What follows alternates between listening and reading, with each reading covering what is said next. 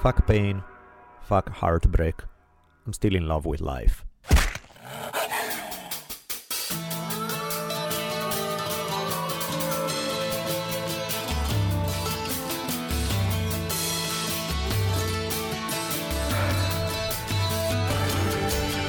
From the multicultural headquarters of the future capital of the free thinking states of America known as Los Angeles, this is the Drunken Taoist Podcast.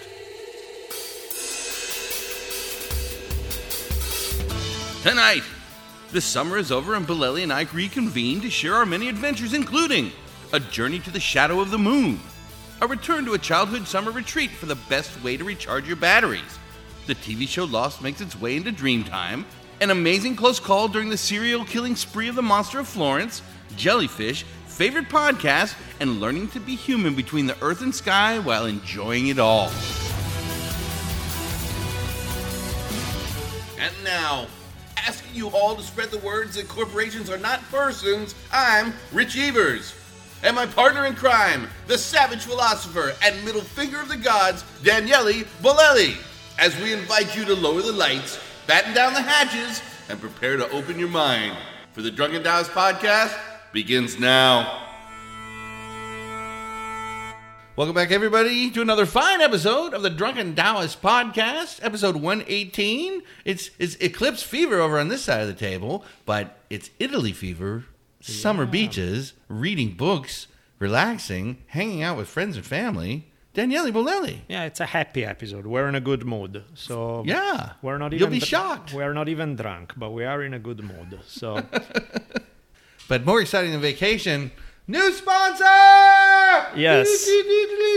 we got underwear finally. We are no longer going commando. This is excellent. And it was good timing because I went commando for the eclipse, which we'll learn about later. Nice. Not a problem anymore, though.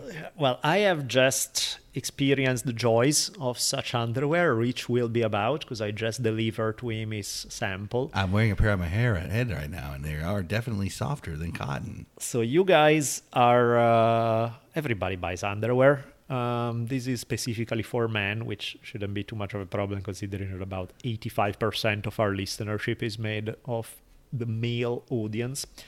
Um, there is a discount code. If you go to alphabox.com, it's A L P H A B O X.com, alphabox.com. You use the promo code Taoist with the T, just like our podcast uh, then you get a discount. There are uh, different styles of underwear, um, different kind of more classic color, you know, just single color, wilder looking, uh, super soft, which seems to be a theme here at the Drunken Taoist in terms of, you know, the short design stuff is really soft material. This is really soft. Check it out, man. Everybody buys underwear. Might as well buy them from somebody who's sweet to our podcast. And it might as well be out, uh, uh, underwater camouflage with the blues. It's very nice. Yeah, there are some pretty wild designs. There's the more traditional, standard one color kind, and there's so check them out. Alphabox.com. Welcome aboard, guys. I'll have a full report next time. Nice. Well, let's thank Datsusara on it and Shore Design. Shore Design with the coolest t-shirts on the planet. If you've never worn a Shore Design t-shirt, do yourself a favor, just get one. If it's not ours, you know, wouldn't be bad if you get ours, Drunken Taoist, any of the four we have done. But just the material of uh, Shore Design feels so damn good, let alone the designs. So check them out. Um, we do not have any more a discount code for Datsusara?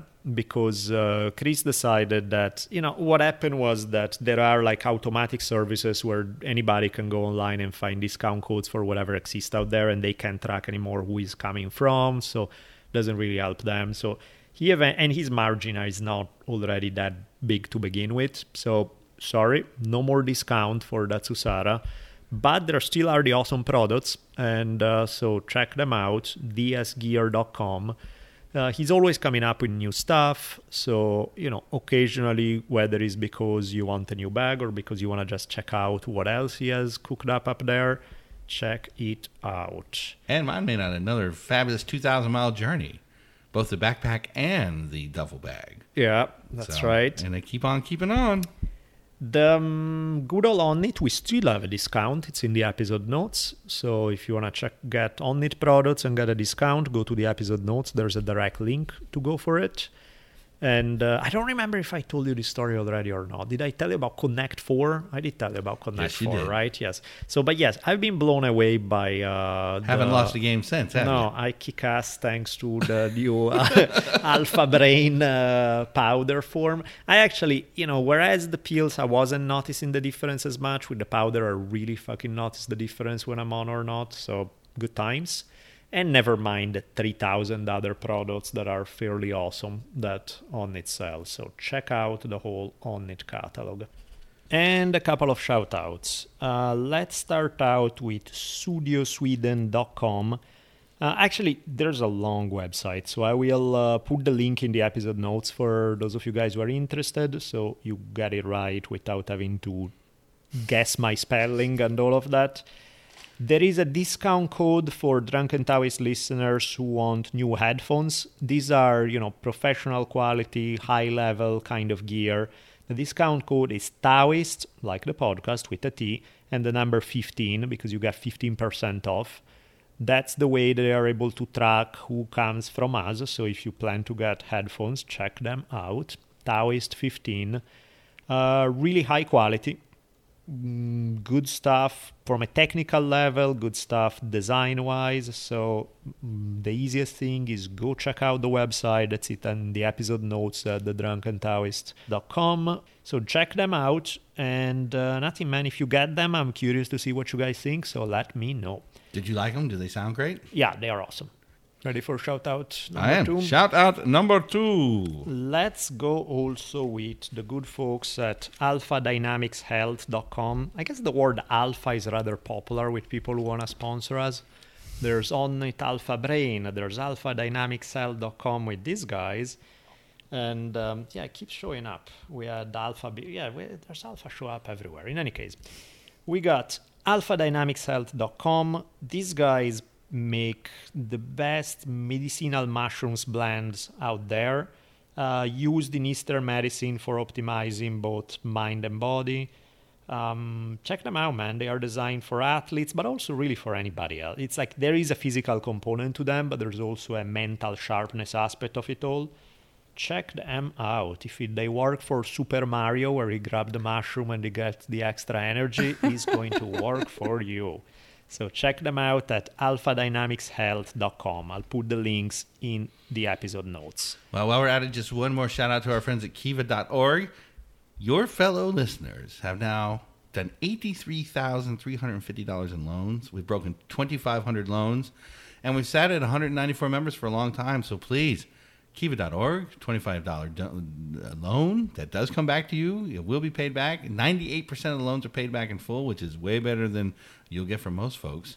These guys just crossed a billion dollars in loans. Damn. And uh, they'd love for you to join us. And I'd love for you guys to join us because uh, we're racing to be at 100,000 by Christmas. And I think we're going to make it. Not a bad gig. So that's an awesome thing. And on a totally different note, we thought our chameleon was very ill and laying around on the bottom of the tank and or of the cage. Yeah.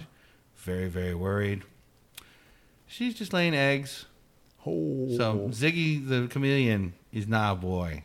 oh. Ziggy's a girl. Check that out. And uh, they look like little kind of stretched little pearls. wow. And of course, you know, they're not fertilized, but so now both my turtle and my chameleon are egg laying. So I think I need I think they need boyfriends. Yeah, totally.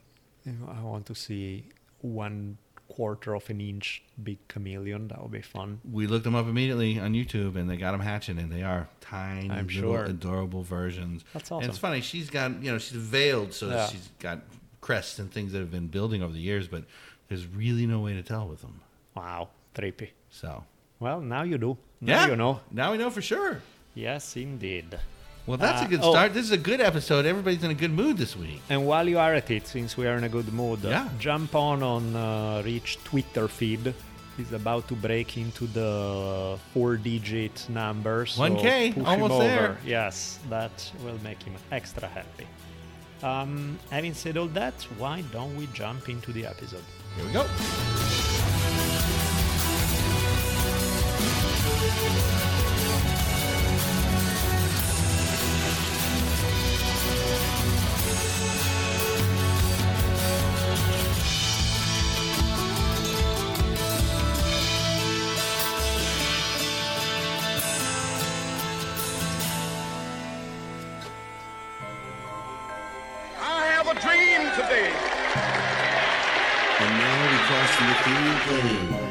Visit into Bolelli's dream time. Well, back from a- a summer full of excitement, it's dream time. I'm certain there's been a dream or two over the summer. Yeah, I have. There are periods where I don't remember my dreams, and then periods where, especially, is weird. Every time I go to Big Bear, I don't know if it's the altitude or if it's the house or what it is, but I have the most vivid, weird dreams when I go to Big Bear. It's because you're closer to Jesus up there. That's probably what's going on, and not just me. Like Savannah does too. It's like it's weird. Is um, so I'm actually gonna save some for future episodes, but I want to tell you one that is Eh, odd. It's not even my dream in this case. I'll use Savannah's story. This is a funny one. Under the unbelievable, weird, spooky factor, I told Savannah about the TV series Lost for a long time. And, you know, I do remember thinking by the end, especially, I was thinking, man, the plot really sucks. The this was bullshit because you strand me along with this mystery and then you clearly have no idea how to solve it, which is not how you do a plot. And Nope. On the other end, I do remember character development being amazing. So I was like, I don't care, I'll watch it again. Gotta know what happens to Sawyer.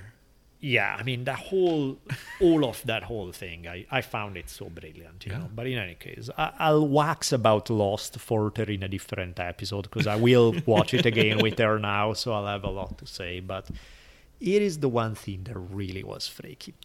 So we watched the first episode, and Savannah like it. It's cool, you know. But in the first episode, there's not a whole lot, you know. It barely lays down the groundwork. But the story's gonna get so weird that nothing really happened in the first episode that much. Go to sleep. The next morning, Savannah tells me, you know, I had this weird dream, and she tells me what basically is the plot of season two without having and there's no hint even whatsoever in the first episode about she tells me this whole thing of like you know i had this weird dream there was this group of us you me and a few other people and we had this thing where we had to press i don't know if it was a button or something but to save the world and we had to do it every so many minutes and if we didn't do it something bad would happen and then at one point you didn't do it because you forgot or something and and i was like holy shit that's exactly a big element of the plot of season two. How the fuck did this just happen, you know? That seems like that was so much out in the world. Yeah, maybe even there's a not watching it, you would have heard the pressing the button was a thing for sure. long standing memory, but Lost was what, 2005? It was a while ago for sure. Wow, Jesus fuck. That's the other thing that's funny. Savannah at the time. Okay, that's in the US? Doesn't sound very good. But Savannah at the time would have been 13 years old. So it's like the stuff that I don't know, man. But in any case, yeah. And in fact, you're probably right. You know, that's my interpretation. Is that odds are that she may have there's some deep buried memory, despite not having watched it, of something like that, People and it's stuck around talking and, about it. and it pops back up that way. But A, it's weird anyway, and B, what if it isn't? Which she has no memory of that ever being in her conscious in any way, shape, or form. So who knows? But in either case, I thought like, this is pretty fucking funny. I saw this insane. It's the James Corden show, one of the late late shows. and I don't know, he this guy a, a mentalist or, or whatever he was, but he could literally put thoughts into people's heads and finish their sentences and all this crazy stuff. And he did all these little experiments, and he and he went through all these things, and he had the whole audience write down a symbol. Just write down a mm-hmm. quick symbol. Write down a quick Yeah. symbol. And when they turned it, they all had the same symbol. How the hell did that work? How does that? How does he explain it? He it? showed it afterwards that like, early on in the thing, he was like, uh, "This is a zigzag here, and this was a cross because he went to the church." And the the shapes were the letters S T A R, roughly.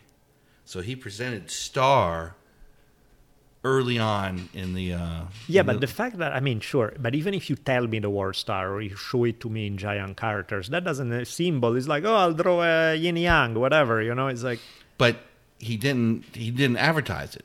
He just you were seeing Yeah, the yeah. word star in front of you, and like to a person. and so rather than doing whatever symbol you like, That one's in your head. kicks in. Star And, symbol. Just right now, what you do, whatever you because that one's in place. And then Corden, who he had asked way earlier to draw his symbol, star.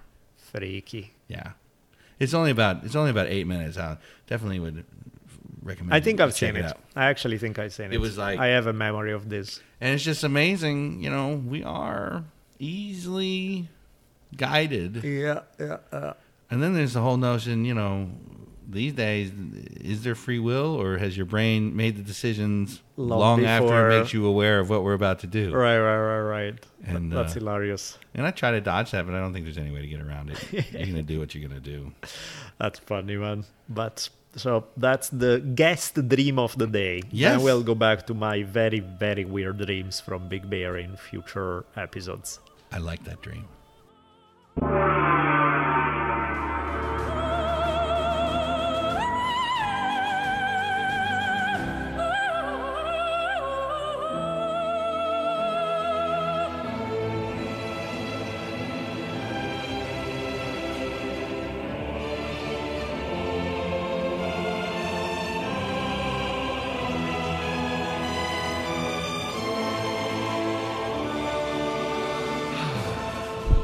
Time. Let's rant away. I have a bit of a story. Do tell. I went to the eclipse, As in uh, the solar the sun. eclipse. Yeah, the sun it went away, and we drove two thousand miles to do this. We're at. Thousand miles each way. We ended up in Madras, Oregon. So just southern Oregon. Actually, it's like almost Pretty deep. It, almost two thirds of the way in. We- Two thirds? Yeah. Oh, Jesus Christ. Oh, a- so not southern at no, all. and I kind of had that feeling too when I was Yeah. thinking like, well, we crossed the border, and it was still like 300 miles to go. Ooh.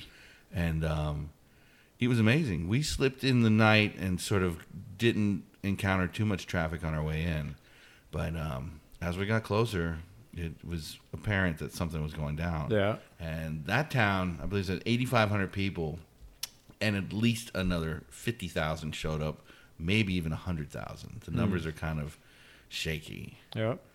But um, and then like the return trip was insanity. Right. The the day of the eclipse, we even hung out for six hours hoping traffic would drain a little bit. No. We went four miles till we ran into traffic, and it took four hours to go fifty five miles. Wow. That's enough. Unless you have experienced something awesome like you did, that would have been enough to start killing people. People would have gone crazy, I think, if they hadn't been washed by The the, eclipse. the, uh, the, the shadow. What do you think was the? Because yeah, you were speaking of the miraculous effect of the eclipse. On in which way? What was so cool about it? It's like you know, because you take it from a very You hear the word surreal all the time. yeah, This was the most surreal thing I have ever encountered. huh?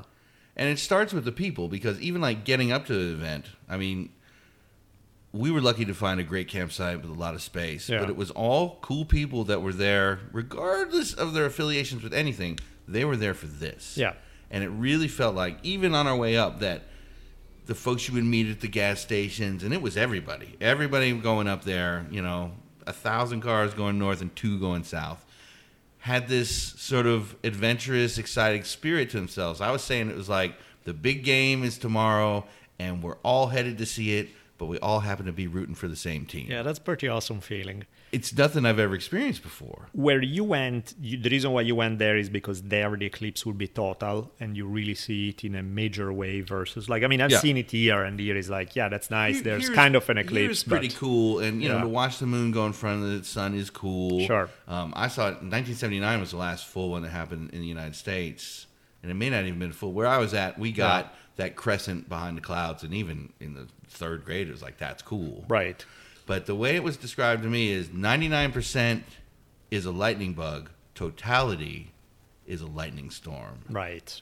and they weren't lying. It's a whole other game, huh?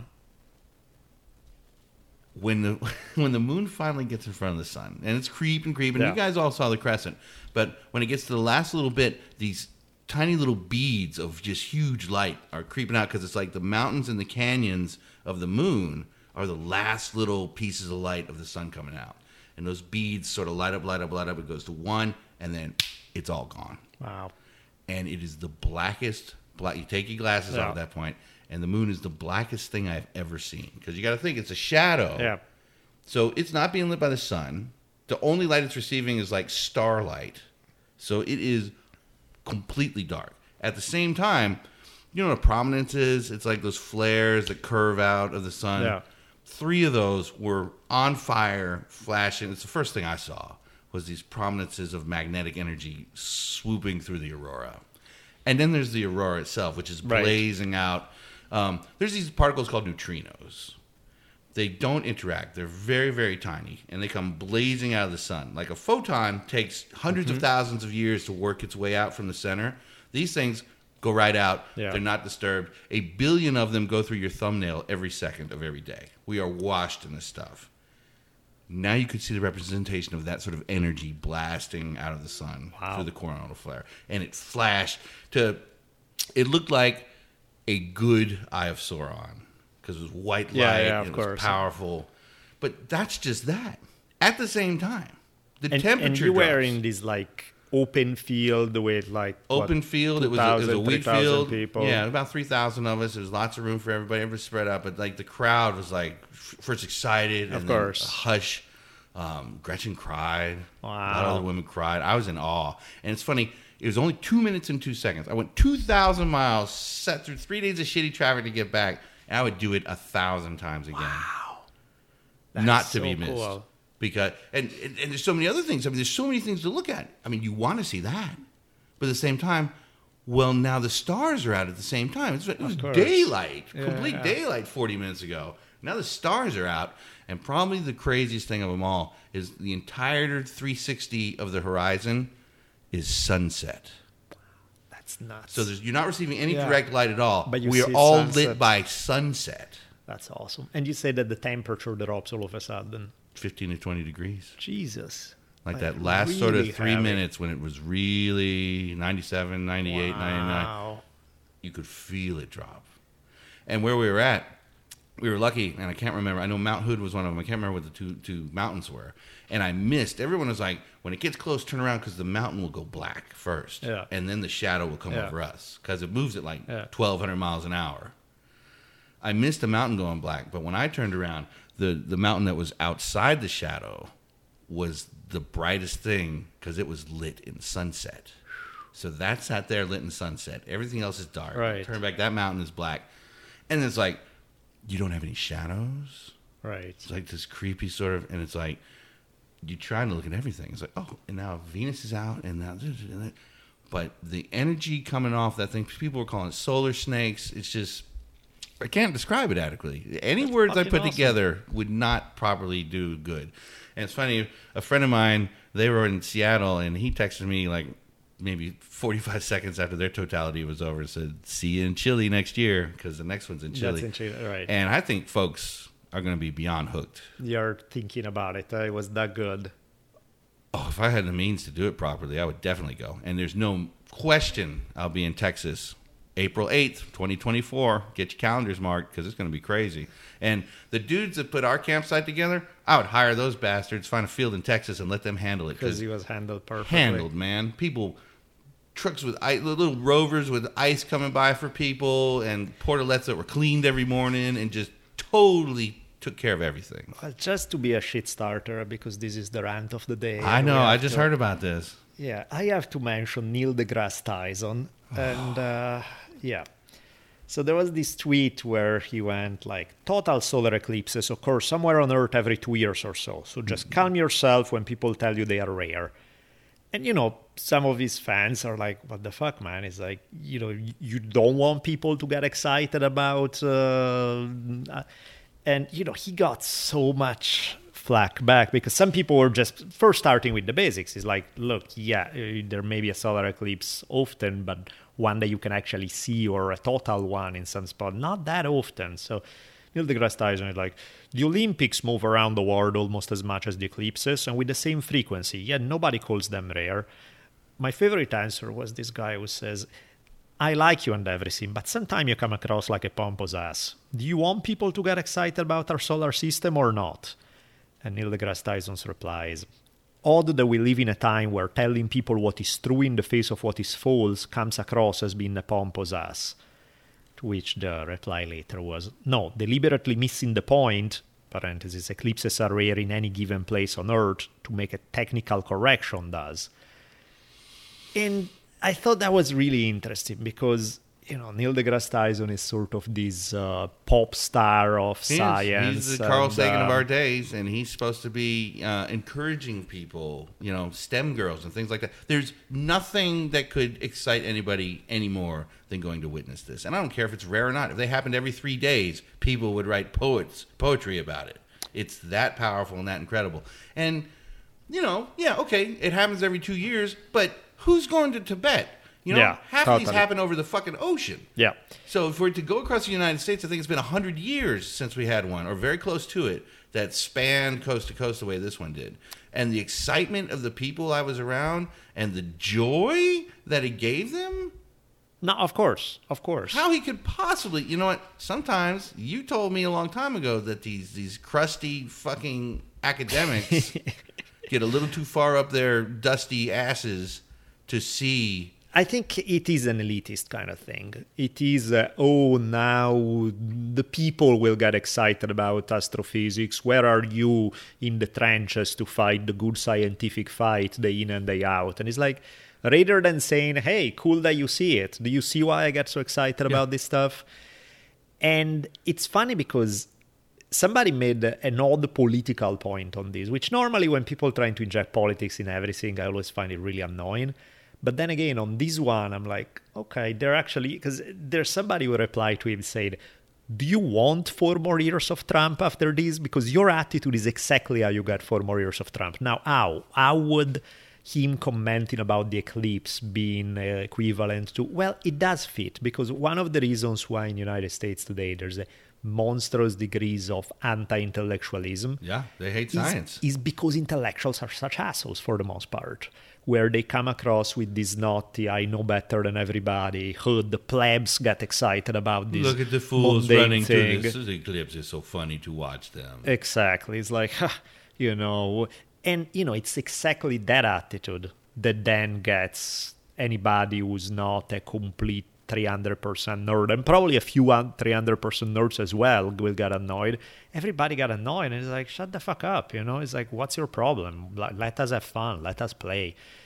And I think it is, I mean, regardless of whether one is right or wrong, because I mean, technically, sure, he may be right technically about, yeah, the eclipses are not that rare in Well, that nobody likes sense. a motherfucker with a dictionary every time. Well, technically rare would Ex- indicate that. That's shut up. Exactly. The, the excitement this created for people, Yeah. and and the break it. I you know I think it really was, at least the people I was around, all strangers, and I went amongst all of them and chatted with anybody who would talk to me. You know, I'm shy like that. Of course. And um, they were so excited. Uh, the T word didn't come up a single time. This was, you know, folks from all kinds of different places that came to see this because they knew that it was going to be something incredible. And what they saw, far. Your expectations. I have a terrible, terrible uh, habit of building my expectations up in huge ways from you know organic farms to whatever uh, i couldn't even i wasn't even close Yep. Yep. and to have this huge amount of my fellow americans all concentrating on something exciting and good and Totally, and, and very tribal it Yep. felt very tribal Of course. that they knew it was coming and when it was over and the sun came back we all applauded i don't Yeah. know if we applauded because we were happy the sun was coming back or if we were giving gratitude to the incredible treat we had been given Mm-hmm. but those are the things that bind people together in good ways Absolutely, man. and to shit on that in any way Yeah. especially from the lead scientist i think he needs to be replaced Well, I think because it's that it's ego, right? It's, Yeah. the, it's the same reason why academics uh, speak like morons. You know, when you read uh, an academic paper, you want to beat them with a stick. Is there really is that language helpful to get your point across? No, you're making things needlessly complicated for the sake of showing off that hey, my dictionary is bigger than yours. I can use these crazy words. Yeah. He's not being poetic. He's not using language in a cool way. He's just making it difficult for difficulty's sake. That's kind of the feeling I get about this stuff. It's like you're just trying to show off, really. You're just saying, uh, huh, I'm above the plebs, which of course is going to piss everybody off and get the opposite reaction. So it's.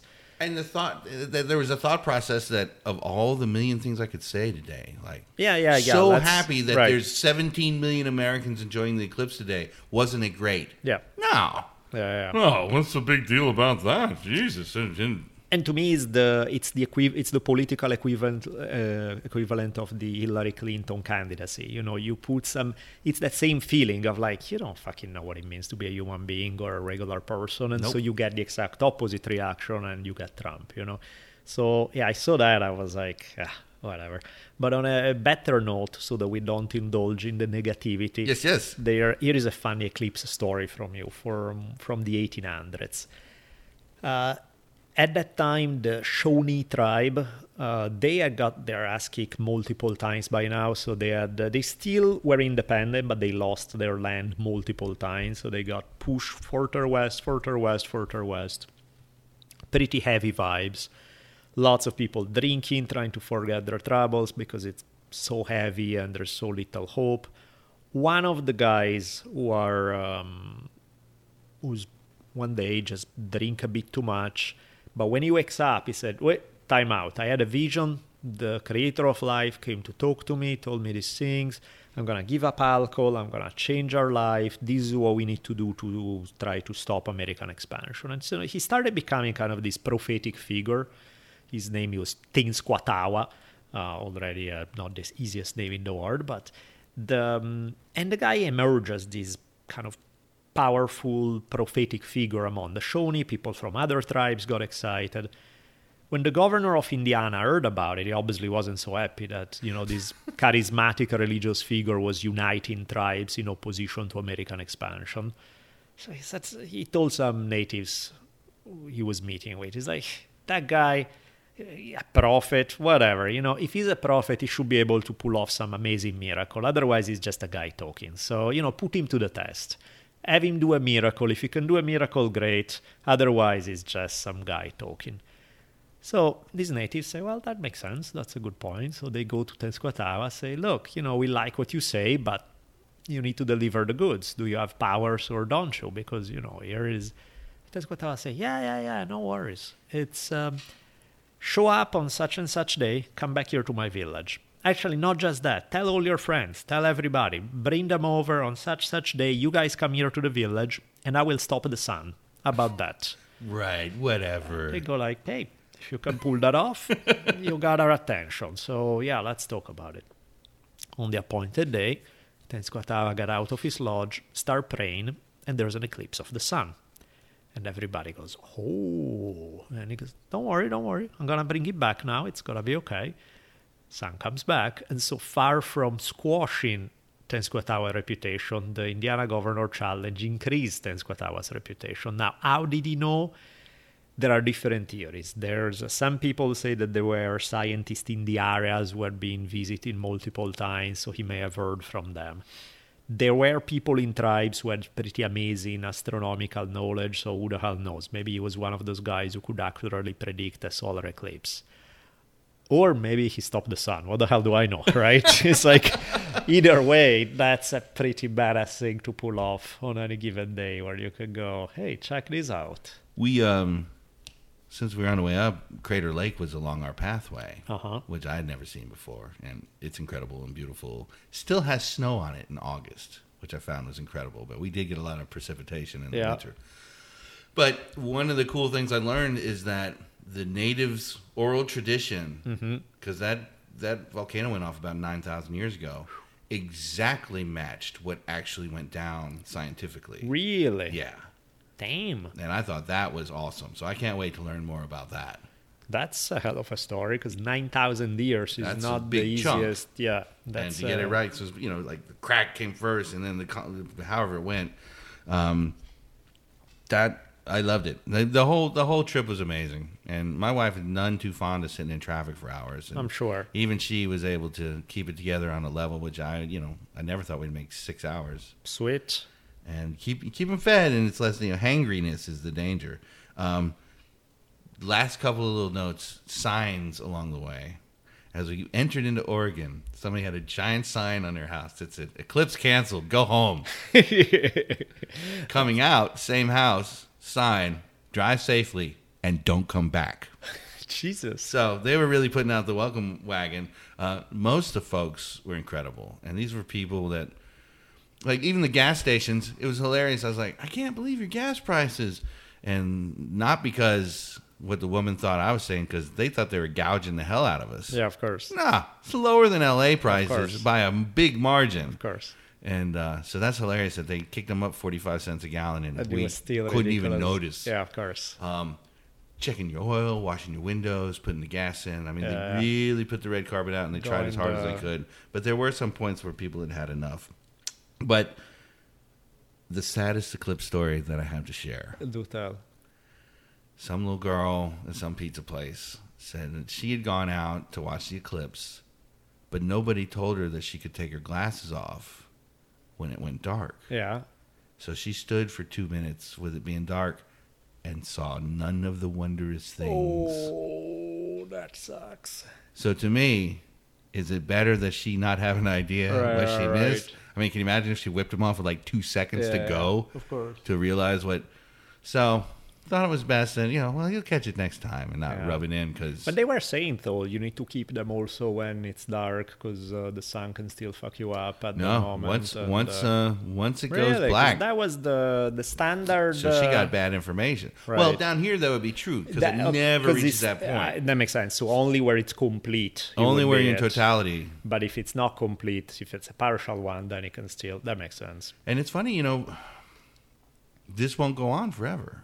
Yeah, yeah. The moon is, is moving further and further away, so in like 800 million years, it won't happen anymore. Oh, only a Jesus! I was planning for it. and- I know. Well, and I've, I've, I've put it as a good marker, you know, if, if, if you got good Earth friends and your soul's out traveling the universe, a good time to come, you know, reconnect is that last around that eclipse. time, right? That 800 million years. You know, everybody eclipse. gather back to see it one more time.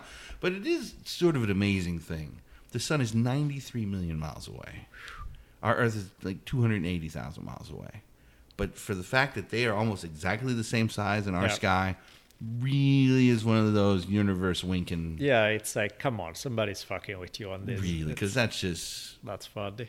and it was grand, man. And I, I couldn't, unless you're an evil Nazi person, don't go.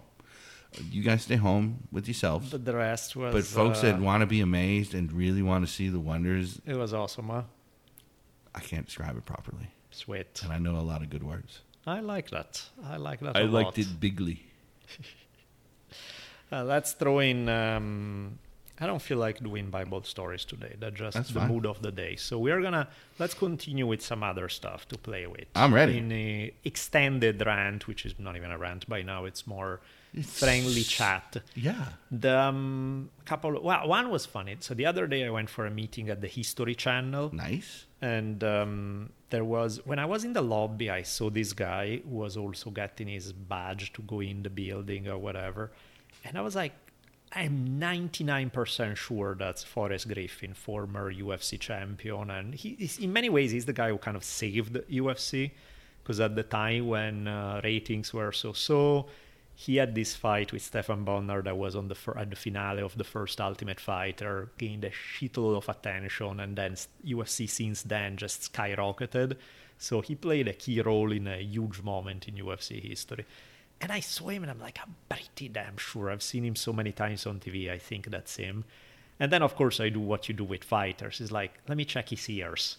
And then I was like, yep, Cauliflower ears. cauliflower ears. That's the That's, one. him. Yeah, yeah, yeah. Of course. So, and uh, so then you know there are 32,000 different elevators in this monstrously tall building and everything. And so I go to one, I go catch it, 10th floor, go up this place. I walk into the lobby of the actual History Channel, not the general one of the building, and there's, uh, you know, the lady at the reception tell me, "Oh, you can wait on the couch." I'll let people know. I'm early for my appointment by quite a bit, and the only other guy on the couch is Forrest Griffin, who wanted the same. So we started. We had like a 20 minute chat. He was like super nice, very nice guy, very pleasant. We chat about martial arts, history, TV shows, you name it, and uh, Nice. it was pretty fun. He was uh, one of those. "Huh, look at that! I didn't exactly see. I Did did you, did you figure out what he was there for? Is he there to pitch yeah, the history of. MMA? No, or- he was pitching a show, and uh, you know, of course, uh, I mean, I don't know what I can and cannot, but basically, of course, fighting related, and. Uh, but yeah, I like Forrest. He's uh, he's a funny guy too. You know, on TV he always came across as really funny. So he would he would do good as a TV show, and uh, And I had a pretty fun meeting as well. I don't know if any, like all of these things, I have no idea if anything is gonna come uh, come out of it or not. But it was a friendly History Channel meeting that made me happy with one of the guys who um, handled the whole. You know, he's one of the bosses at Scripted in history, so he handles like Vikings, which is a show I love a lot, and uh, was a lot of fun. So so that was good. On a different note, here is one. This is the first uh, Rich and Daniele post summer show that we do. So there's a few summer things to discuss. I've been, there was one moment that was probably the highlight of my summer where we went for a week. We went to this place in Tuscany called Castiglioncello. It's a little south of Livorno. I used to go there all the time. I think when I was between maybe 12 and 17, something like that. I did every summer there, right? and you know beautiful place and in my mind like in the way i'm made the way is like really at the fiber of my being. Summer is about you head to the beach you live next to the beach. All you think about when you wake up is what i'm gonna eat go down to the beach swim read a book swim some more read a book go eat something. Oh now it's hot let's chill out a little away from the beach. Let's go have some ice cream let's go back to the beach let's read a book let's play. You know that's what it's all about right and you know you lay on the sand having great conversations and that kind of stuff or we don't feel like chatting you read or you go swimming you know. That's pretty much my image of heaven right? That's how it recharges you of energy like probably nothing else on earth. And one thing that i love about italy is that everybody did this. You could be poor as fuck and the only difference is you don't go to the cool beaches you'll go to a shittier beach but you still get through the same it's not as beautiful an experience but it's still the same experience Sure. you know. Everybody takes off as their if you're a kid in particular you go with somebody. There will be some relative of another who takes you for at least a month you hang out by the beach. And doesn't matter if you're rich or poor you know everybody gets to do it to one degree or another. And I don't know, man, it felt so good. And then I haven't really done it. You know, the beautiful thing is that the Mediterranean Sea is different from the ocean. It's warm. It's warm. Start with that. Like sometimes, some days you go in and you're like, this is a broth. This is so nice. You know, it's like really the. Well, it seems like the population to um, um, coastline density is probably conducive to everyone enjoying the beach as well. Yeah, I mean, there's a shitload of people, that's for sure. So you need to be comfortable in little space because you're not going to have big, you're kind of not exact. Well, in some places you are elbow to elbow. In some places, maybe not elbow to elbow, but you still don't have a whole lot of space, that's for sure. The um, no sharks, which for I think the temperature thing, they don't like it close to the water. So yeah, you have sharks if you go way, way, way out there, but you don't have the like out here in California. You know, you can be knee deep water and there may be a giant fucking shark for all you know. I've seen videos. I don't know if you saw. There was one on Facebook that was freaky. There was a dude that was literally knee deep Whacking water. it with a stick. no, that and, guy. and there was a giant great white Splashing in around. the oh, yeah. crazy shit. So yeah, that unnerves me a little bit. So the Mediterranean is none of that. It's warm.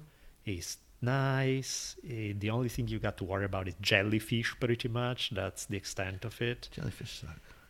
Now, this summer, I got to go back to the exact same place. I don't think I had been since I was 17, right? So decades. i- i- at least two years. Yes, it has been a little bit. And I got to go back to my dad came as well. Uh, his wife came, Savannah came, and Isabella. So I get to the same place, but in such a different stage of life, right? And it's Italy never fucking changes, right? So the same ice cream store is there 25 years later. Know, everything is the same, right? That's awesome. which is kind of fun. It's surreal because you, your last memory is being a teenager there, and now I'm not exactly a teenager, and I go under these different circumstances, and I still is so It's time traveling. fucking enjoyable, right? It's just so, and I lay there on the beach, and I'm like, now I remember. This is life, you know. This is uh, this is how it's supposed to be. First day that we're on the beach. The old bully that hit you with a rock 20 years ago. I wish. No, uh, it started raining at one point, and so I jump into the sea, went for a swim, and you know, right before it rained heavy, when it was still just barely drizzling, I'm out there, And I look back, you know, I kind of swam further than anybody. I'm like way out there by myself in the middle of the bay. And I look back and I get this 360 degree view of the bay. Well, the bay, I guess, is 180, but is the. Um, and you see all these beautiful houses, the woods back there, the kind of mountainy terrain behind it. And it's just so fucking beautiful, right? It was just so um, and I started laughing, not like in a metaphorical kind of like in no, no, just flat out laughing my ass off in the middle of the sea there, looking around, and it was really one of those moments where it's like, yeah, it doesn't get any better than this. This is the universe is a beautiful place. This is as good as it's gonna get, you know. And, I had the exact same feeling last week. the on the eclipse moment. Yeah. yeah, man. It's sometimes it is magical. Sometimes it is just that good. And it seems to make sense for a moment then, too. It really does. There's just that ecstatic, uh, happy moment of it all. And yeah, man, we had, I don't know, I had such a good time. That was really, really fun. And going with Isabella too, so seeing it through her eyes, and it was fun, man. Well, in the next jump, there'll be grandchildren Right. beach. Well, hopefully I get to go there before. you never know. Now. There's a lot yeah. going on, and maybe that is the just sort of the skip the way through it. But, But that's the other thing that I was thinking is like, why haven't I been doing this? And I don't mean doesn't have to be the exact same place, but that dynamic, the take fucking time off, sit on a beach for not a day, two, not even a week. I mean, this we did a week. It was nice, but no, literally the summer. You know, as long as you can make the summer be a month, two months, you know, if you can find a way to save up money, quit, say, it's way fucking easier said than done, right? I mean, Yeah. 95% of why I decided to teach, which wasn't necessarily what I grew up saying, I really want to teach in college. It was because of the idea that if I wanted, I could say, take summer off. You know, that's the primary reason, really. Because, you know, put me in a great job that forced me to be there 50 weeks a year, I shoot myself. I don't want to do it.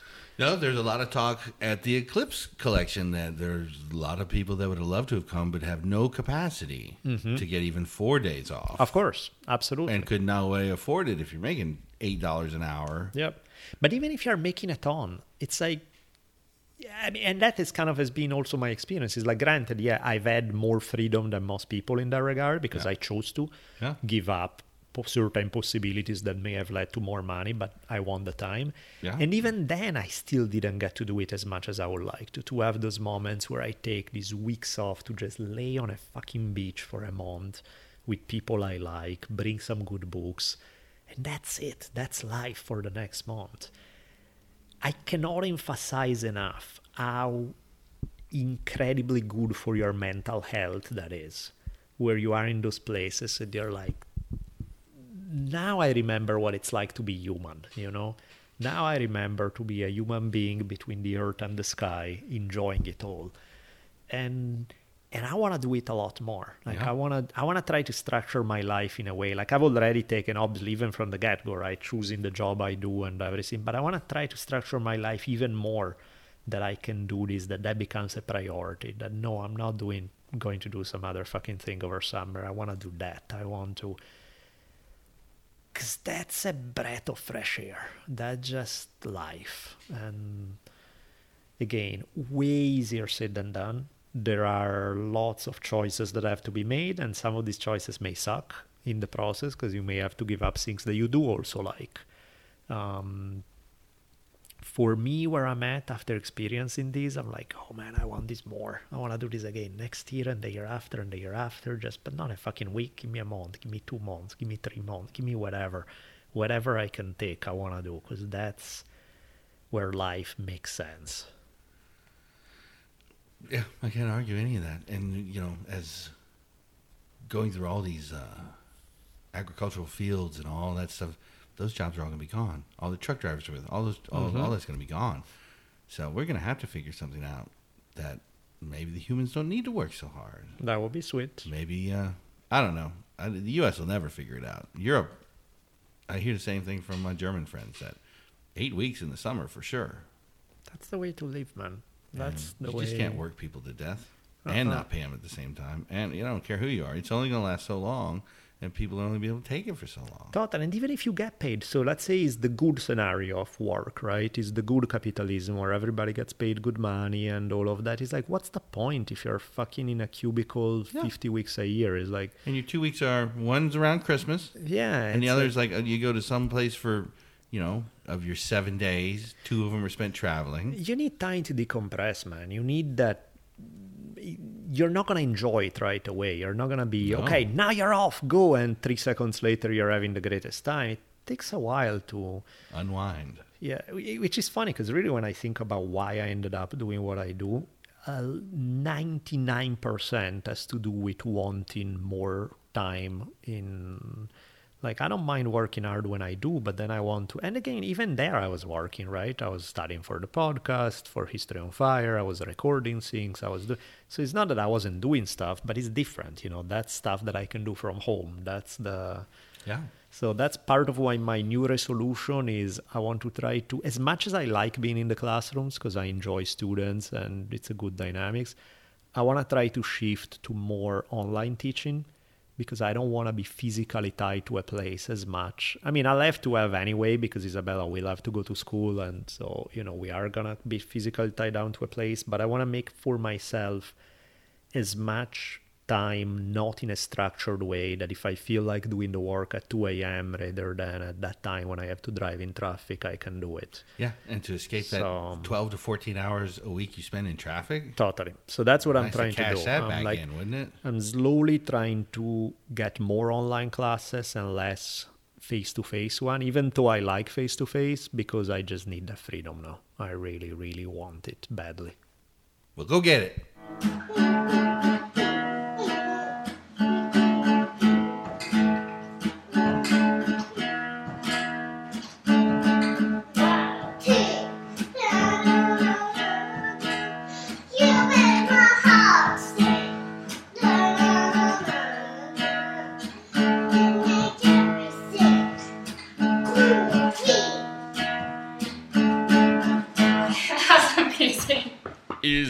Isabella moment, boom, boom, boom.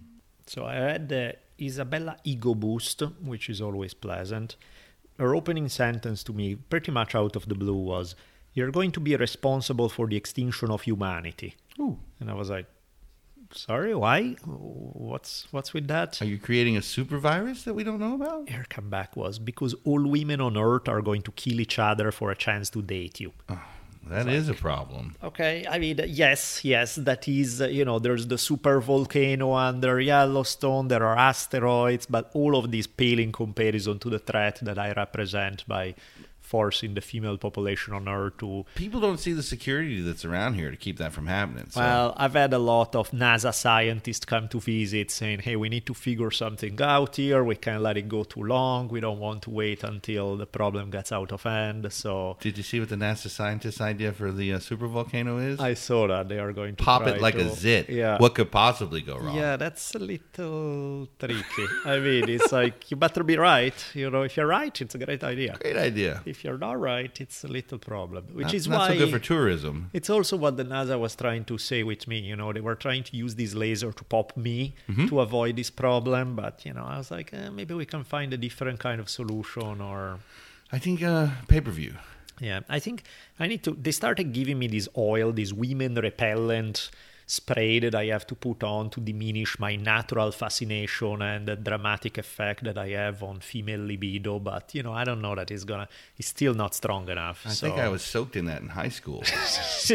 Unbeknownst. when they were testing it. yeah, it's, it was uh, kind of yeah. Just well, this is working great. in any case, so that was the uh, Isabella ego moment. That was very pleasant. The um, one that's actually really interesting, though, is um, had a things have changed quite a bit with Isabella very recently, and I think it's a lot of it as a result of some discussion we had. So this is a good one because one thing that always worried me a little bit about this is that she is very harsh. I mean, she's sweet, she's has a lot of empathy, but she's really hard on herself. She's really hard on others. She's not very forgiving. If 10 good things happen and one bad things happen, she'll tend to focus on the bad things that just happened. So I was like, eh, this is not good. This is uh, this will make your life miserable, basically. You know, because you're going to always have uh, if you know if. And I'm not saying if you're even wrong, because a lot of the time when you're mad with other people or at yourself, sure you're right. But, But you the- can't throw all your barbs No. all the time. You The- can't be the hypercritical person that hates everything. Totally, and you cannot, fo- you know, if, if we had a great day on one bad thing happened, you cannot focus on that. And, uh, and you know, I tried to have the conversation with her about 500 times, and I went nowhere because clearly I wasn't using the right. Uh, and recently, something clicked because I think I was able to use the images that deliver. We had. I start, you know, one of the characters in movies that she has always been very disturbed by has been Gollum because, you know, Smeagol come along in Yeah. Lord of the Rings and he's like, you feel bad for him and he's almost sweet and there's And something then the ring cute. comes along. And then he's like, Smeagol kicks in and is, I'm sorry, Gollum kicks in and he's an asshole, you know. It's like, and she was always puzzled. She was always fascinated. It's like, but why? You know, if he's nice, why is he such an asshole then? And if he's an asshole, how can he be nice? And I was like, look, that's You're going to meet a lot of those people. and you know also and my message in a delicate kind of way was take a look in the mirror there because that's exactly what you're doing you know? That's exactly what you're doing you know? You have this side of you that's sweet and nice and good and help people and you have this side of you that gets really harsh and focus on the negative and does and i'm not saying you like you have it. I have it too most people have it to one degree or another. Some Yeah. people have it in a more schizo way than others, but everybody has those dynamics going on. The problem is if you know it, then it's a choice. You know, then you choose which way to go. And she got that, and then I delivered the knockout punch with the next image of the same thing, but an image that she liked better. We just watched um, Dragon, the Bruce Lee story, the the old one from the 1990s, right, Right. there and they um, and there's that scene that pops up several times in the movie between there's like this demon which is obviously like an inner demon something that bruce lee is going on inside. Right. and so i'm like every time you do this shit you're letting the demon win. What i'm rooting for is the isabella bruce lee not the isabella demon. So i'm hoping that we can work on that image completely clicked with her she's like okay this makes sense i get it you know and and suddenly she was aware of those dynamics. She wasn't feeding in those dynamics. The same thing where normally you know i have just have to barely mention is like what is that the demon come winning today? Or boom and isabella bruce lee kicks in and it's all like positivity and good stuff. And and it's funny how you can have the exact same conversation a million times, but one word, one image, one something that resonates suddenly makes it sink in. It makes it real. It makes it make a difference in life versus being just like, yeah, yada, yada, yada, whatever. I don't, you know. Is going back to school, you think got something to do with it too? She's getting a little older. She is, but even that, you know, the normally, like I saw that because we had this discussion up in Big Bear when she was still on vacation, right? Because that's when we were watching all the movies and it was fun, and and then uh, we come back and you know, of course, you're gonna see who's in your classroom, and there are some people she really likes, and there are some people she really doesn't. Normally, unfailingly, as being like, "Hey, isn't that cool that you are with so and so?" She's like. Yeah, but there's also so exactly. there, and I don't like her at all. Exactly, and that became the focus, right? This time she was like, "No, I think I got lucky because you know, yeah, there are a few people I don't like, but there are also a lot of these people." Is the exact same analysis except flip, right? It's like completely glass half full versus half empty.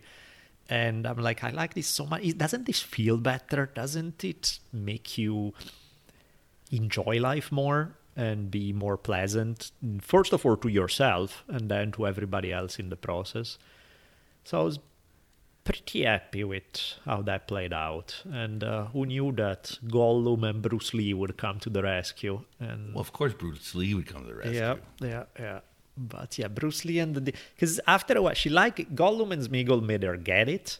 But then she was like yeah but you know what? It's not that i'm that crazy about Smeagol either. He's still a weird dweeb and you know yeah he's better than gollum but he's still bruce lee on the other end is bruce lee you know he's awesome and so yes i i like that image better you know demon bruce lee i like that so that clicked with her and i've been um, Qu- and I think honestly, I mean, the funny thing is, we all do, right? Because we all fucking do that, and we all, on a given day, we all fail at it. You know, it's like it happens. I mean, I almost don't. If I never see the demon winning in you, I.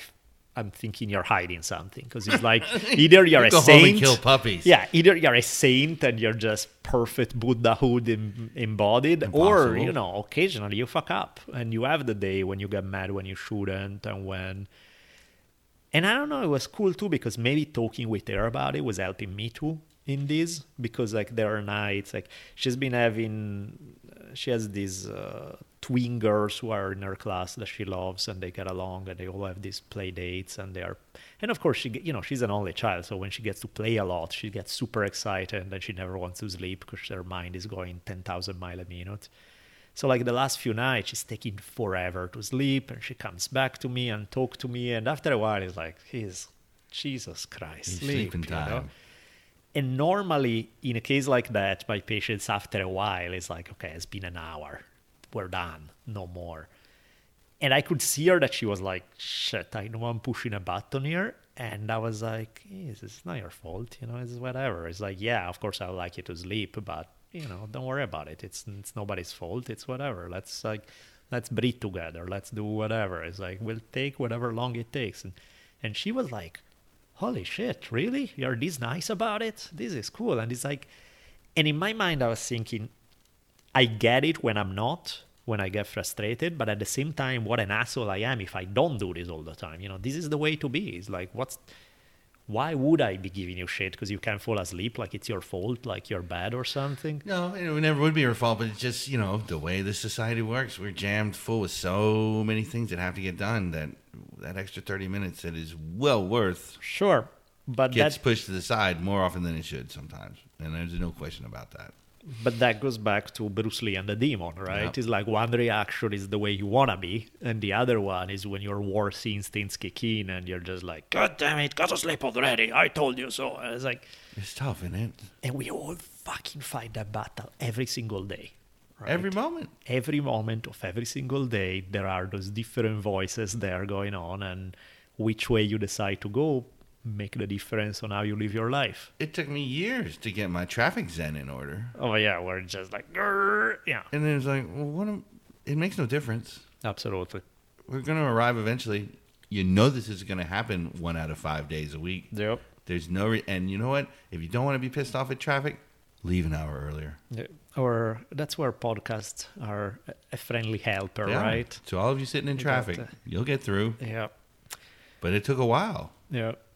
But I don't know. I'm fascinated with this because precisely as you say, it's like is what you go through, is what I go through, is what Isabella is what every single living person goes through all the time, and that to me is if there's ever something that people need education on and help and all the, this is it you know this is the kind because it, it really doesn't get much more important than this topic And what percentage of the equation you think are folks that end up getting nailed with a shower of hate that don't even deserve it? They're Yeah. just having to be collateral damage. Well, and that's the other thing that if you have the way I see it is if there's somebody who's like, uh, do you say rope walker? You know where you see those guys who are like Tightrope walker. yeah, tightrope walker, right? So they're already like fucking using every last inch of their energy trying to stay in balance. And you come along and you're like, fuck this and fuck, and throw out a bunch of hate, then you just blow them right over, right? Because Yeah. then they are right there in this delicate balance, and all the shit you dump on them makes it so. And then they fall into the opposite, and they'll, and it becomes, uh, Or being shitty to some cycle. barista that didn't put your soy milk in, or just like Totally. You live in a place where you get to have food served to you. Totally. And that's the thing is like the energy you put out there that way can either help people, um, the the odds increase dramatically that they are gonna be able to find a better balance if you they are on the receiving end of good energy. Yep. And the odds decrease dramatically that they are gonna be able to when you dump a bunch of shit on them on a regular basis. That they continue to spread around to the rest of people. That. Absolutely. I think you're onto something here, man. I think this our society could use it because we're so So Tense. It's, it's So- Bruce Lee and the Demon, man. That's what it's all about. Well, I'm I'm on Team Bruce Lee. Yeah, I'm, I'm, I like that too.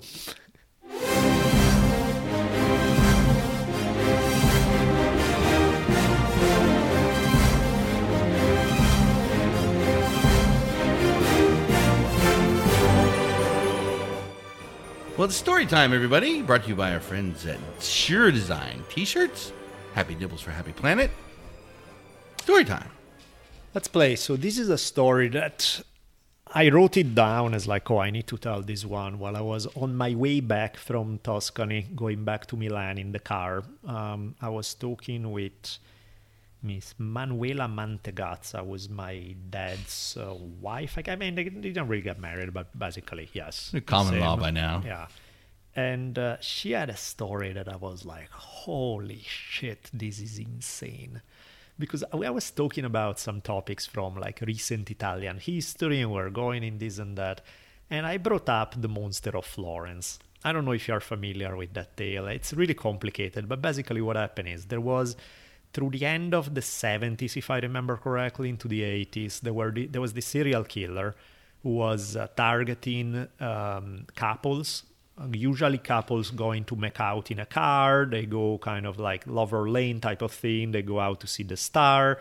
Monster of Florence show up, pop, pop, pop, kill them, and and this happened a lot. And then it started getting really weird where he started taunting the investigators. He would like chop people, chop pieces from uh, the victims and mail them to the prosecutor, going like, yeah, good You're luck never gonna looking find for me." Exactly, right? There's all this shit. So, Wow. I, I give you, I guess, this is not about the monster. You know, I may actually one day do a history on fire on the Monster of Florence because it's such a crazy story that it's, even though it's modern history, is very much intriguing. And I'll give you the, I won't keep you forever waiting for the episode. In the meantime, I give you kind of the solution to the story. this is the Law and Order episode version. Yeah, Bling, th- bling. exactly. Then I go back to Manuela's story, which is even weirder. But uh, what happened is eventually they busted somebody, and what was weird is that they didn't bust one person; they busted two people for being the monster of Florence. Because the idea that this was an extremely rare case, not of a single serial killer, but where at least two people were involved. Now, it Together or as copycats? together, working together. They would have breakfast together, kind of shit. They were, you know, all of this stuff. But this is where it gets even more interesting. Excellent chances that it was more than those two people. Because, you know, one of the guys who got busted, this Pietro Pacciani, was, you know, complete and total trash. You know, the guy raped his own daughters. He was like, you know, as nasty as a human being as you can think of. But he was also a complete idiot. And one of the things about the Monster of Florence is that demonstrated some there was something about the mo and some of the stuff that was not stupid. Like many people suggested that some of the cuts some of the things require some serious skill like as in medical skill. And so the um, what some people think is that Pacciani and the other guy who got busted with him was slightly smarter but not by a lot. They were just the the muscle for somebody else. Who had uh, you know there was one dude in particular that was uh, a doctor was thought to be uh, involved with the whole thing and then he mysteriously drowned and after he drowned all the murder stopped and so you know there's a very good chance that what the whole story of the monster of florence was about was not the classic serial killer story which is one crazy guy but it was multiple people involved in essentially what was a death cult where there was this all really weird dynamic. You know, it's never been proven. We don't know for sure. Those two guys were busted. They were sentenced to life in prison. They both died since then. I think they both. One of them for sure. I think the other guy too. The um, but there's a bigger mystery about the whole thing, which is why I was intrigued for History on Fire, because this wouldn't be just your standard serial killer story. It's a lot weirder than that. But in any case, the it is the Manuela version of the Monster of Florence. So start with the fact that one of the two guys who got busted, um, Pacciani would often go into town where she was at and have breakfast in the same place where she would go. So she interacted with him multiple times. She said, "Yeah, horrible vibe from the guy, really just nasty, but whatever, you know." The second guy was her mailman. he was the guy who brought mail to her house every day because she was living in Tuscany at the time in this rural community, and he was the mailman. Now, not not weird enough. Let's continue making it. Yeah, that's already pretty weird, and I can't imagine what happened the day that these dudes got pulled into jail. before that yeah never mind when they realize right so there was one particular day she was everybody from the place where she was living they were all going to this big community event. So you know everybody was leaving their house going at night to this place doing their thing. She was really sick. She had a big fever so she didn't want to go so she stayed behind right? Fell asleep early and the whole thing. She woke up in a full on panic and completely not knowing why. And she, despite being the middle of the night, having a giant fever, she opened her door and ran all the way to the place where everybody was um, hanging out for this public event. And as she was wa- running, she's saying, I kept having the feeling that I was running in the dark. I was going to trip into a dead body. That was the feeling I had the entire time as I was running. And, you know, she got there and everybody was like, hey, Manuela, what's the deal? It's like, it's okay. You know, I think you just No have a- dead bodies here. You know, you have a fever, you had a weird nightmare, not a big deal. You know, it's okay. Except that I forget if it was the next morning or the one after that, then they see the police just outside their house. Because what happened is that the um, monster of Florence had struck about 100 yards from her house. There was a French couple who was camping in a tent, and the guy had gone in, cut the tent, killed them both. And so there were, you know, she was there seeing the bodies being carried away, all that shit, right? She felt it happen. Exactly. Because she was probably the closest human being who remained alive to the event, other than the serial killer and the victims, because she was literally probably 100 yards away from where it happened. I believe it. Holy shit. When she told me this story, I was like, damn, that's a heavy story. That's ins- it's insane that you felt it. It's insane that you knew these damn people. It's insane that like the whole thing is just wow. Did you have any comment on when they actually got a hold of him that I knew that crazy bastard at the restaurant? Or, Well, yeah, the mailman dude, yeah, she wasn't fond of, but not as the other guy. She was like, yeah, that guy was a freak. You could tell a mile away that that guy was a real, real freak. and probably some surgeon pulling their strings. Yeah, yeah, yeah. There was probably more to it. Did the cutting happen throughout, or did that that come I forth think it later? was more later. Yeah, I think so. Again, I forgot all the details, and I would have to. That's So, why I would have to kind of story. seriously study it to then do a in-depth history on fire on the story. But Well, the what- dude who wrote the Silence of the Lambs was uh, studying heavily the the Monster of Florence tale. Really? Is that where all that red dragon stuff comes from? Yeah, I thought even I want to say he did a book about it. Maybe he didn't, but uh, yeah, that's the he was studying it. I know that much. Well, if you want to scare yourself to death, read that red dragon. It's like Oh yeah. I think Lecter's in it somehow, but it's about a whole different guy. I think Lecter's actually studying him.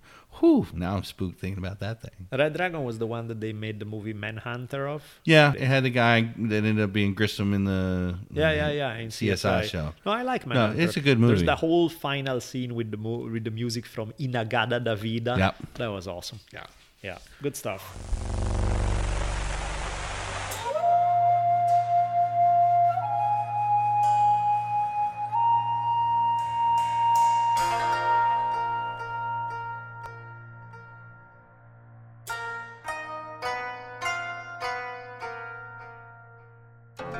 Well, it's time to zip open the digital mailbag and see what queries wait inside for us. What we got this week? So, I have a question for both of us. You start. Okay. Um, podcast you enjoy, podcast you listen to.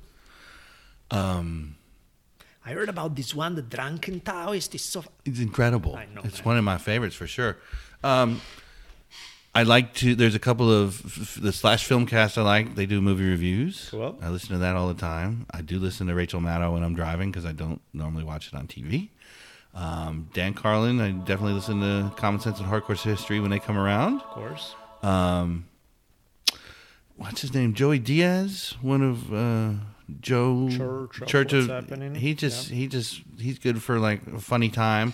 Um, but I think my You favorite. know, I'm gonna get nailed for this. I I can't. I mean, I think he's a nice guy. I don't dig the humor. It's just not my style. There's style. something about his attitude. He's just got a great attitude, and normally, like he's got this woman, Miss Pat, that comes on, and every time I see her, Oh, she's yeah. man, that woman pregnant at 14, telling stories from the hood, Yeah, yeah, yeah, and just she's funny. that stuff's pretty She's epic. funny. And don't get me wrong. You know, again, I like him. It's just you know, some people go crazy for his stuff. Yeah. He's not doesn't quite click with me the same way. Like I listen to Duncan Grant and Yeah. you know Duncan Trussell and I die laughing, right? To me that clicks more everybody's got their style that way and it's like it's a niche thing where it's like some things click with you better than others. But The other ones I would definitely mention, Here Be Monsters is a great one. Just different sort of stories of creepiness from Mm-hmm. from the world. Uh, I can't get enough of that one.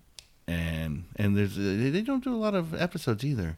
So those would be the main ones. I would almost have to turn my phone on to think. I know I asked you an unfair question because I actually prepared it and wrote down the stuff, whereas you're going on the spot just trying to remember things. Well, give me a few, and then I'll, I'll be able to fill in the I'll, gaps. Oh, uh, Best of the Left is another one that's situated. They, The other like, one? it's sort of I've like they, they just sort of it's a topic of the week, and they get like four or five. How we haven't got a, epi- a clip on that show yet is probably my fault, but we're gonna fix that at some point. I'll um, okay. I'll jump in and give you time to stroll through your iTunes. So the ones that, of course, Dan Carlin, law. we have uh, you know common sense hardcore history, of course. That goes without saying. Um, I've enjoyed a whole lot uh, Martyr Made podcast that I can pronounce, but it's awesome. No, I've listened to a couple of those. uh, He's very good at what he's doing. He's so damn good. Not even funny. Then let's see. I, of course, I've been e- listening to a shitload of history ones, just because for History on Fire, I want to kind of see what's out there. Sure. And I'm gonna, f- even though I prepared it, quote unquote, because I went through my iTunes, I know I'm gonna forget some that are really damn good. And apologies to whoever I'm forgetting here, but some of the ones I've been listening the most have been our fake history, really good one. I enjoyed quite a bit. Uh, Dangerous History podcast is good. There's uh, History of Pirates is fun. Um, Eastern Border podcast for uh, Russian related things is cool. Iroquois History and Legends. Um, Inward Empire is trippy because Inward Empire is uh, he has jo- only a few episodes. You know, he's clearly not doing that as a profession or an, he's kind of more.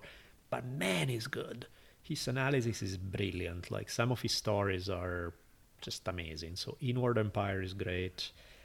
Um, on a different front, on a, oh, one still historically, there's one called Dirty Beats podcast that's all about sex in history, which is always fun. There's uh, on a non-historical related note, I enjoy my friend um, Yoshino. He does Artist Decoded, is a great one about uh, people mainly in visual arts, but not only. Um, all sort of um, really good interviews that he had. Art of Manliness is fun. You know, not every single episode, but many of them are fun. Yeah. Um, there's lots of good guests. There's um, I've enjoyed quite a bit our sponsor, um, Chris Odell. Datsusara podcast has been. I listened to I think every single one of those. I enjoyed all those conversations. I know a lot of the people involved in interviews, so it's also fun to kind of get the. Uh, it's like, hey, I like to listen to my friends chat kind of thing, but I enjoyed definitely that Susara podcast. We had uh, Aubrey Marcus. I like his podcast. Um, Chris Ryan, he releases one episode every three seconds, so I kind of I don't have the I've listened to a fraction of what he has released, but uh, it's fun to check. Of course, Duncan for anytime I miss good old Duncan Trussell, that's the way to go. Um, Joe Rogan experience, I mean, it goes without saying, is uh, i there's a shitload of episodes where I'm like, I really don't like the guest, or some it's not. yeah, I, I do it according to the guest. If I like the guest, I'm going to listen. But it doesn't matter. You know what I mean? It's like it's still it's Joe Rogan experience. is uh, iconic and has introduced me to so much good stuff over time that. Especially, he does what three episodes a week or something. Yeah, Who cares if one a or thousand. two? Can you imagine that? He was at like forty something when we started. totally. So it's. Um, Do you ever there's listen to Mark Maron, the WTF? That's one Uh-uh. of like just great interviews with really interesting people. I, I should. I, I heard it so many times. I haven't listened. Um, there are a couple of good. I, I haven't listened. I only listened to a couple of episodes, and I enjoyed that, that Tad Russell started doing. There were a couple of good interviews that were really nice. So these are some of the main ones that pop up. This is by no means an inclusive list, but it's um, kind of what strolling through my feed were the first ones popping up. You can tell that I spend way too much time in the car. Yeah, I'm in the car too much as, as well. Um, 99% Invisible is a really cool one. It's sort of like just a scattered amount, you know, like art and, and, and just things you encounter. And just, it's hard to describe it accurately. Um, and Radiolab, definitely one of my favorites. This goes way back to the NPR days. They did one recently um, that scared everybody to death about the CRISPR um, genetic, where you can rewrite DNA Oh, wow. with this simple device or this simple.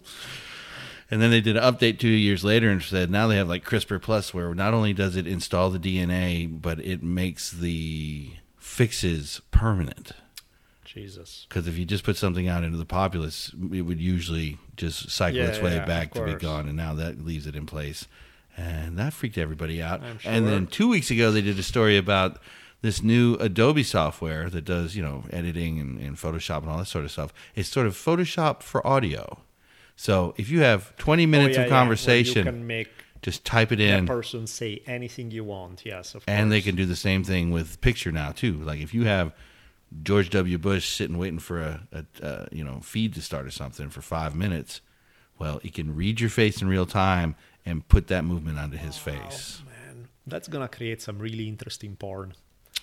Well, you're looking at the good side. I'm looking at the bad side No, where I know, you know, know. the days where it doesn't matter what if what you said is true or not. Totally. It's what people be believe there, before they burn the church down. Yeah. That um. So Wow, that's nuts. There's a lot of good podcasts out there. Yeah, N- none sure. more exciting than this drunken Taoist. I'm gonna have to check that out. Yeah, those guys are. tens of people telling me that it's fantastic. And a year history on fire doesn't suck either. That so one is good. I can tell you that for sure.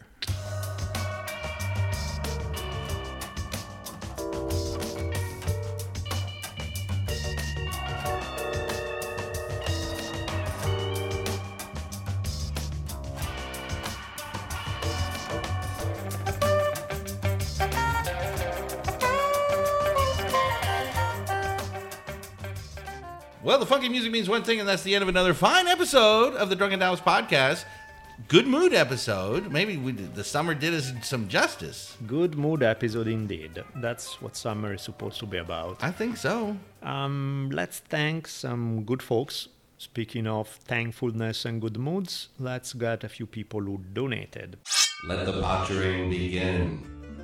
So we have Mr. Terry McLennan, Aaron Wisner, Thomas Robinson, Matt Chebre, and Joseph Boyle. Thank you, thank you, thank you. And you too could be a part of this awesome list and get your name screwed up and destroyed with a fine Italian accent just by uh, donating a little bit of scratch. Absolutely. Not much, as as we always request. If each of you were to give two bucks once a year, Oh yeah. it would cover the cost of all this stuff. Because Oh, yeah. believe it or not, bandwidth ain't free. And um, Yeah, that's good stuff. Yeah, so, So- pitch in, get your good summertime vibe. That two dollars you saved over the summer, send it to your pals that are in your ear twice a month. Tell you what, anybody who uh, is in a generous mood and want to donate to the podcast, so like you throw in, I don't know, uh, go three dollars or more, I'll send a History on Fire bonus episode to anybody who throws in three Wow. dollars or more. That's a good episode too. That's Yeah. the uh, Godfather. of the- Mesoamerican Godfather. Yes, yes, yes. That's so, an excellent one. Uh, The fact that somebody was named Sonny is just ridiculous, but sure enough, no, there's uh, that episode is hilarious, man. The whole thing is. somebody cracked a great Godfather joke the other day, and you know, Quick Pass is the is so you don't have to stop at the toll booth. If Sonny had had Quick Pass, I he wouldn't have got clipped. That's a great It's joke. What is- Poor guy. I was uh, when I first watched it. He was my favorite character in The Godfather. Yeah. Oh yeah. Angry and vengeful. The um, You know they make you know your little Conan. yeah. They make Vito, and Oh. they make. Do, Don Vito is the man. do you need it for Christmas? Uh, probably I do. Because it's sunny and and even uh, even Fredo. No, no, It's all fuck four of Fredo. Uh, no, no, but we need Don Vito for sure. Good old Don Vito Corleone. I want him on my advisor board along with Gandalf and Yoda. and Conan, that's a good group. Yeah, exactly. Conan is like, hit them with an axe. All right, we already knew you were going to say that. but I have a plan. It cannot be hit with an axe. Hands drop. like, Approved. Uh, thank you also to our sponsors. Um, new one today, joining uh, our usual trifecta. Our new one is alphabox.com, promo code Taoist with a T, just like the podcast. Uh, you get a discount on underwear, so check out the underwear. Uh, what we can testify on our end is that they are really damn soft, which is always a plus. You know, I've just had a look around. There's a special bonus pouch of some kind here. Yes, there's some figured out what this here- fascinating stuff to uh, experiment with. My goodness! So, Now I'm more excited than ever. Order, people, order. yeah, you guys, you know you need that underwear. You do. Those, you've had those since the Clinton administration, man. Take those raggedy motherfuckers and send them on their way. It's just sometimes it reaches that point. So yes, good times. and then our usual trifecta of sponsors. So thank you to uh, Sure Design, Datsusara, and Onnit. Uh, you guys know the drill. Um, Datsusara is uh, our very favorite bags that we use all the time. And then Chris is always adding new products. So check out dsgear.com. There are no longer uh, discounts because he's just not doing them anymore, but the products are still there. Uh, Onnit, on the other end, still has discounts. So if you can go to the episode notes, you can click through our link and you get an immediate discount. And there are about 7,000 good products out there. I'm sure you can find one that fit the bill for you. Yeah, yeah. And Sure Design, of course, with the awesome t shirts. And don't forget our Amazon portal. If you're going to go get one of these great books we were talking about, or maybe Yes. a new movie, or it's all there. And if you go through our portal, we get a kind portion of that purchase, nothing additional to you, uh, to uh, help us in our endeavors to make the world a better place. Very sweet indeed. Um, T-shirts, of course, you got ours if you want either EQ, the Drunken Taoist logo, Dionysian Parade, or Surfing Nietzsche. They are all there. Uh, quick shout outs to uh, studiosweden.com. The link is in the episode notes. There's a discount code that's Taoist15. Any of you guys who need uh, headphones, these guys are really good. So if you're gonna buy them anyway, buy them from them, and you get a 15% discount. So check them out. Also on the check them out alphadynamics.com. Great medicinal mushroom blends. You want the superpowers of Lao Tzu? Get it. This is the way to do it. Medicinal mushroom blends will turn into a Taoist Chinese sage superhero. Maybe you don't have to be Chinese. Up to you. Maybe you can, maybe you don't have to. But definitely you'll float through clouds and ride the dragons. So Wow. that's what eh, it's in the manufacturer description. That's where it's at. Can't argue that. No, maybe not in manufacturer description, but still cool. So check them out, and uh, I think that's it, right? Our Anything pals at? Daisy House for awesome theme Yes. song. Thank you, thank you, Go thank buy a record from them. Always Yeah, that's it. beautiful. You guys have a great day.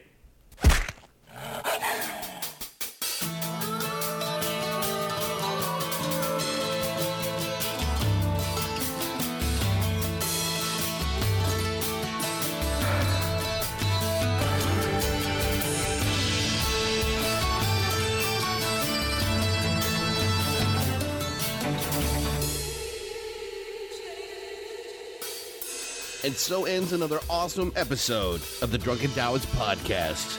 Be sure to keep your ears peeled for another mind expanding episode coming soon. We'll be tweeting you as soon as they come out. You can keep track of Daniel at D Bolelli. That's D B O L E L L I. And you can find me on Twitter at Richimon1. That's R I C H I M O N, the numeral 1. See y'all soon.